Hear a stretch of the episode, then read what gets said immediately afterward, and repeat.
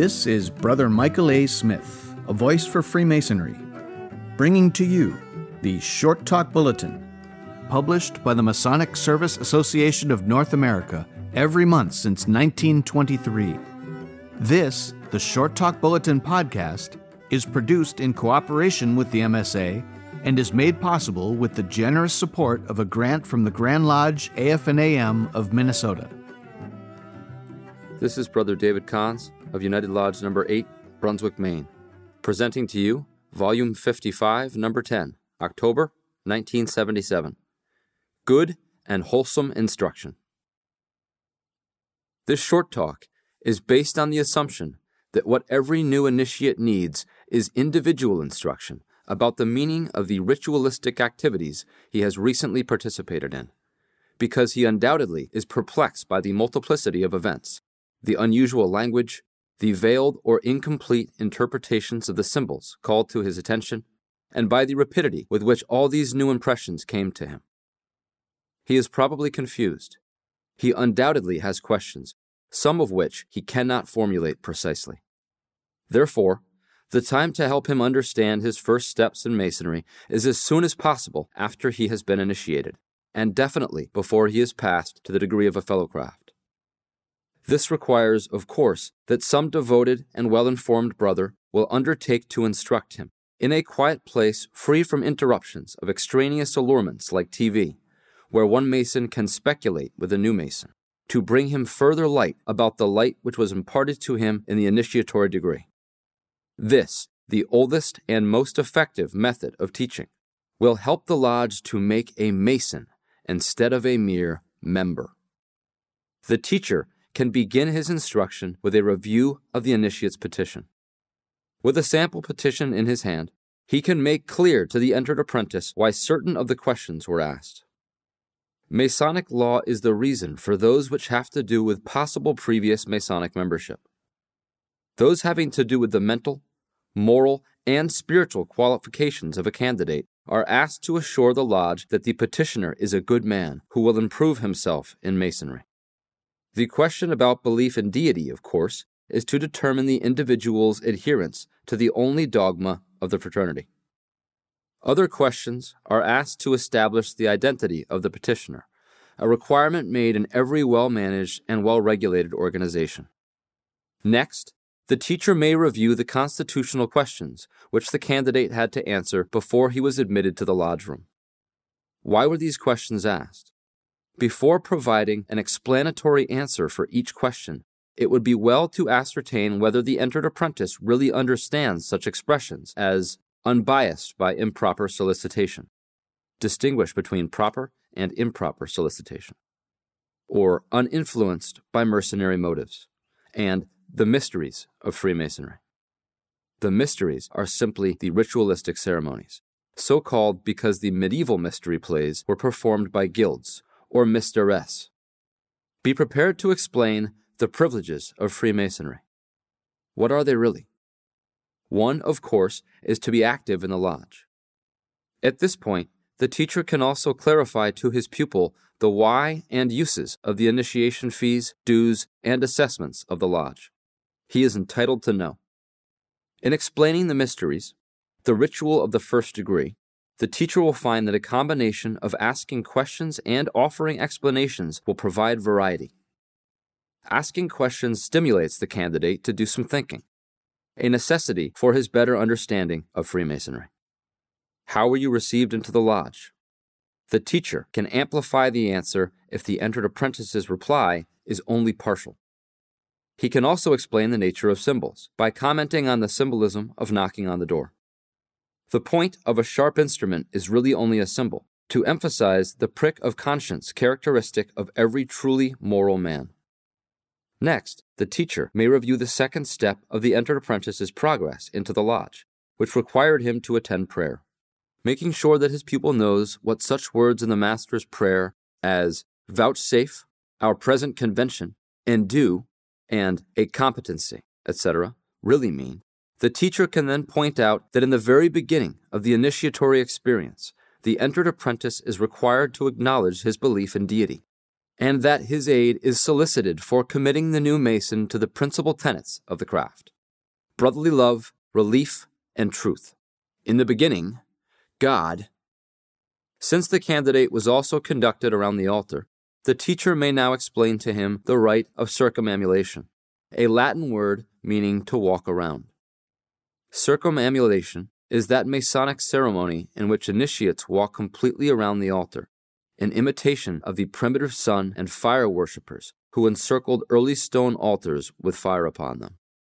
Masonic circumambulation, therefore, has some religious significance. It proceeds from east to west by way of the south, or clockwise, the direction in which the sun, the god in the sky, seemed to early man to travel. It would also be helpful to the entered apprentice's understanding to know that the scriptural reading which accompanied his circumambulation has a purpose in Masonry's ritualistic instructions. The passage used in the 133rd Psalm, a song of wisdom to express the joy of brotherhood. Behold, how good and how pleasant it is for brethren to dwell together in unity. The psalmist tried to express that joy by similes drawn from the practices of the ancient Israelites. One was the pouring of a fragrant oil upon a guest in a household of harmonious brothers, so that the pungent fragrance brought pleasure to all in the room. The other was the joy experienced by every farmer or keeper of a vineyard when he beheld the rain and the dew which come down from a high mountain and bring moisture to the parched fields and thirsty vineyards. The concord of kindred souls, says the psalmist, is like that wherever brethren dwell together in unity. Brotherhood is Masonry's purpose. The entered apprentice should understand that the scriptural reading is intended to emphasize that purpose. Next, the teacher may explain to the entered apprentice the reasons for the interviews at the stations of the principal officers of the lodge, primarily for inspection and examination. It would be helpful, however, if the instructor first makes sure that the entered apprentice is aware of the meaning of some of the questions in those interviews. What are the rights, light, and benefits of a lodge? Why is it dedicated to the Holy Saints John? How is a candidate duly and truly prepared, spiritually as well as physically? What is meant by being a man, not merely a male? In a similar manner, the teacher may then review the instructions for the approach to the east, explaining the moral significance of an upright step and the meaning of an oblong square, an archaic expression for rectangle, but making sure, first by demonstration and by the entered apprentice's imitation, that he can perform that footwork without hesitation. In teaching the entered apprentice the meaning of the first degree, nothing needs more emphasis and explanation than the obligation. That is what makes him a Mason but only if he understands that he has made a commitment, a promise, a solemn pledge to do certain things in a certain way for the rest of his life, not merely in words as he speaks them ceremoniously. To do this thoroughly, the teacher should review the master's explanation to the initiate before the obligation, for in those words the master sets the tone of a Masonic initiation as a serious and solemn business, announces the essential purpose of the fraternity and assures the candidate that a Masonic obligation will in no way compromise his beliefs and ideals. Although the master's remarks are not difficult to interpret, the teacher should make sure that the entered apprentice understands every word in the context in which it is used. Commitment without an understanding is impossible. The entered apprentice should be able to define and demonstrate that due form in which he took the obligation.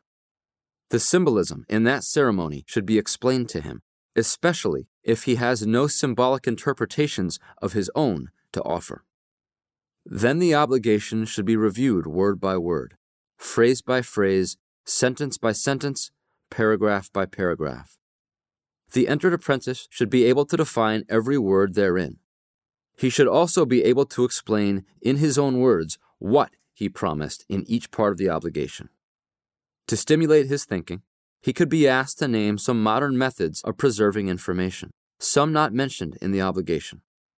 The penalty of the obligation should also be explained as being a symbol only, derived from the past, since the only penalties imposed by Freemasonry are reprimand, suspension, or expulsion. In a similar manner, the teacher should review with the entered apprentice the ceremony of light, emphasizing the Masonic meaning of light. The three great lights must also be explained as symbols, as well as the three lesser. In the case of the three great lights, the teacher would help the entered apprentice's understanding if he had the actual objects at hand for the entered apprentice to hold and to handle. Just as in a review of the presentation of the working tools, the entered apprentice will understand more thoroughly if he can hold a 24 inch gauge and common gavel in his hands. Tactile impressions last longer than visual ones. Instruction in the way and manner of exchanging the grip and word of an entered apprentice should be done by physical participation, with the teacher explaining the use and meaning of each word. What was Boaz? Why the repetitious questions and answers? In reviewing the presentation of the apron, the teacher should be well prepared to explain the historical importance of honors like the Golden Fleece or Star and Garter, for the comparative primacy of the Masonic honor the apron, is lost without that knowledge. The rite of destitution, when the entered apprentice was required to deposit something of a metallic kind, should be given great importance in a review of the first degree.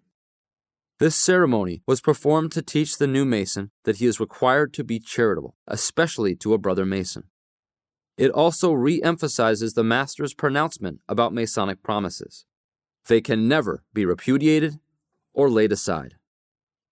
In the hands of an understanding Masonic teacher, the rite of destitution becomes a springboard for an inspiring lesson about the Masonic tenet of relief, which includes not merely alms giving to a needy man, but also the generosity of participating in fraternal activities, the ability to think well of other people, and the patience to forgive and forget the transgressions of one's careless brethren. Real tolerance is also an act of generosity. Throughout his review of the subsequent parts of the entered apprentice degree, the teacher should emphasize the symbolism of the ritualistic acts. Although the ritual itself offers an interpretation of how to wear the apron, the northeast corner, the speculative uses of the working tools, etc., a good teacher will translate the language of the ritual into modern words and will amplify the interpretation by using more illustrations drawn from history or everyday life. His whole purpose should be to teach the entered apprentice that Masonry is the activity of closely united men who, employing symbolical forms borrowed principally from the Mason's trade in architecture, work for the welfare of mankind, striving morally to ennoble themselves and others, and thereby to bring about a universal league of mankind, which they aspire to exhibit even now on a small scale. Indeed, that should be the outcome of any teaching about the mysteries of Freemasonry. A consciousness which leads the new brother to understand that he has participated in ceremonies which have increased his appreciation of the great ethical and spiritual ideals of mankind, and that in the presence of God and his brethren, he has committed himself to their exemplification and constant practice. But it cannot be taken for granted. The new brother needs and deserves good and wholesome instruction.